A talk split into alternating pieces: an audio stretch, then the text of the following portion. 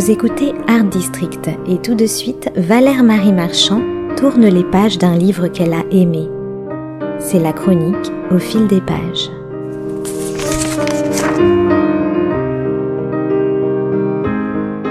Le verbe écrire se conjugue à tous les temps et dans le cas présent, il inspire à Salibonne un livre qui ne ressemble à aucun autre. Écrire, écrire, écrire, qui vient de paraître aux éditions Arléa dans la fameuse collection La Rencontre.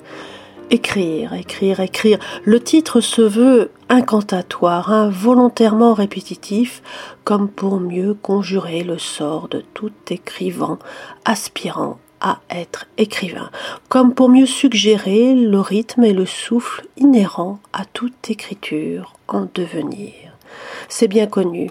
On ne n'est pas écrivain, on le devient, ou plus exactement accéder au royaume des mots ne va pas forcément de soi.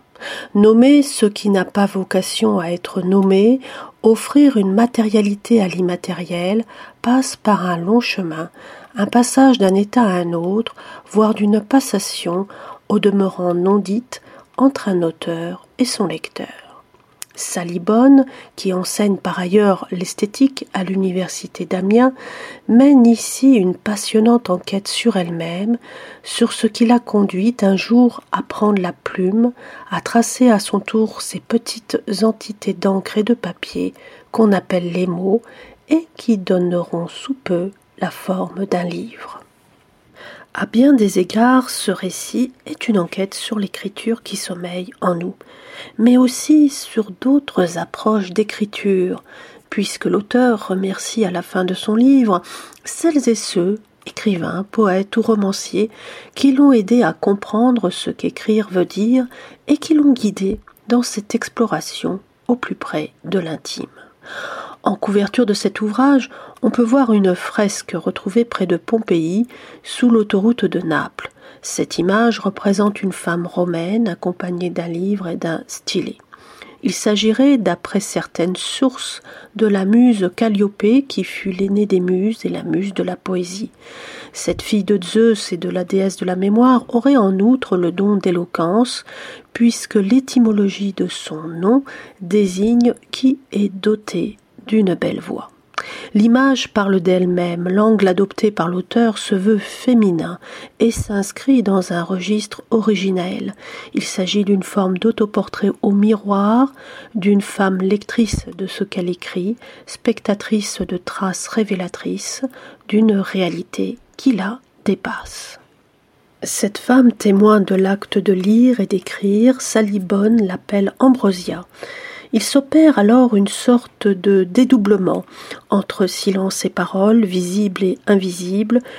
Une écriture prend corps. Un texte voit le jour sous son aspect le plus organique, le plus silencieux, le plus énigmatique aussi. Voici ce qu'on peut lire page 30, où l'auteur nous décrit la genèse gestuelle d'un langage premier ou d'une empreinte inaugurale et inaugurant par la même l'élan l'écriture. C'est soudain très visuel et je le vois ce corps qui se relève, cette main qui se déploie dans l'espace, cette bouche qui s'ouvre à l'air et au vent. Et je respire avec lui.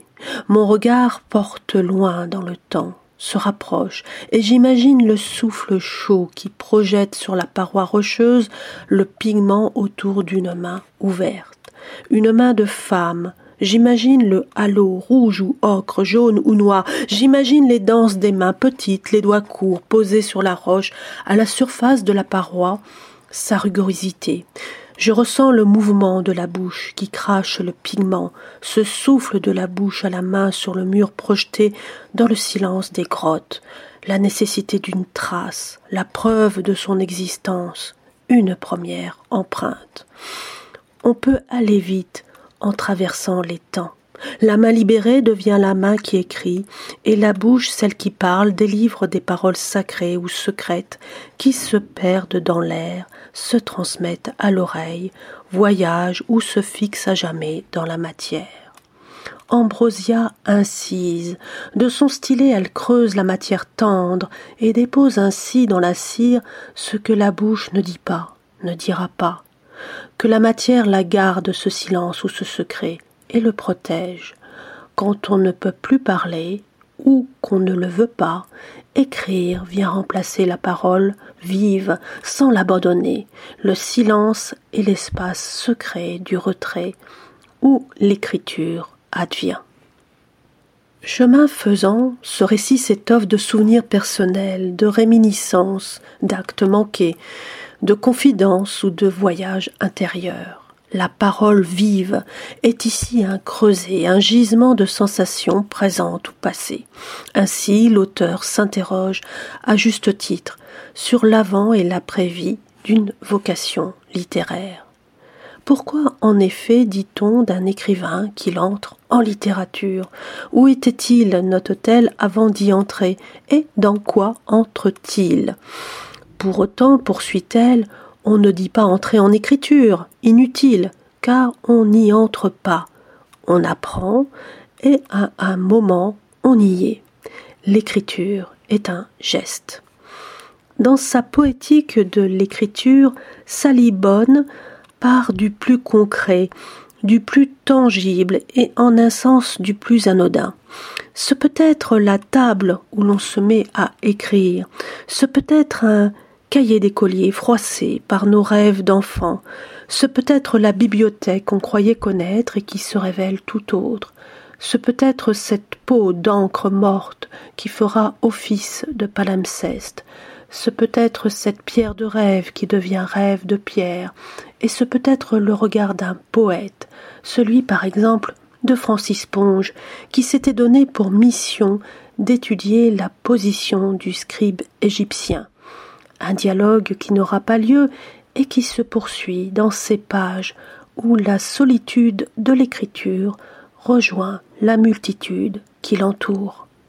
Cette majorité silencieuse a pour visage les lecteurs et lectrices que nous sommes. Elle est tisseur d'histoires que nous ne sommes pas encore. Vient alors un mot qui prend ici tout son sens. Il s'agit du mot correspondance. Correspondance entre le fond et la forme. Correspondance entre les êtres et les choses. Correspondance entre soi et cet autre qu'on deviendra un jour. Il y a un moment, nous dit Salibonne, où le scribe s'approprie l'écriture, où il cesse d'être le messager parcourant les montagnes, appliqué à transmettre. Un moment où ce qu'il écrit vient de lui et où il signe de son nom. Ce moment-là, pourrait-on en conclure, est l'acte de naissance de l'écriture, mais de la libération de soi à la réappropriation de l'espace écrit, il y a tout un chemin que traduit fort bien cette plongée dans la mémoire de l'encre. Sally Bonne n'est en effet ni la première ni la dernière à sublimer le magnétisme de toute trace écrite. Mais elle a su trouver le ton juste, et en écrivant au cœur du sensible, elle réussit à se mettre au diapason du dit et du non dit.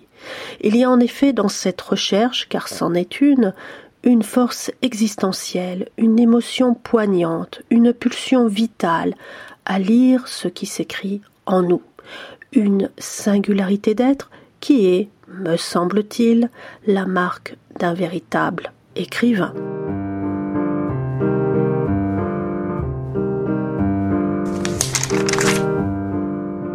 C'était Au fil des pages, la chronique littéraire de Valère Marie Marchand sur Art District.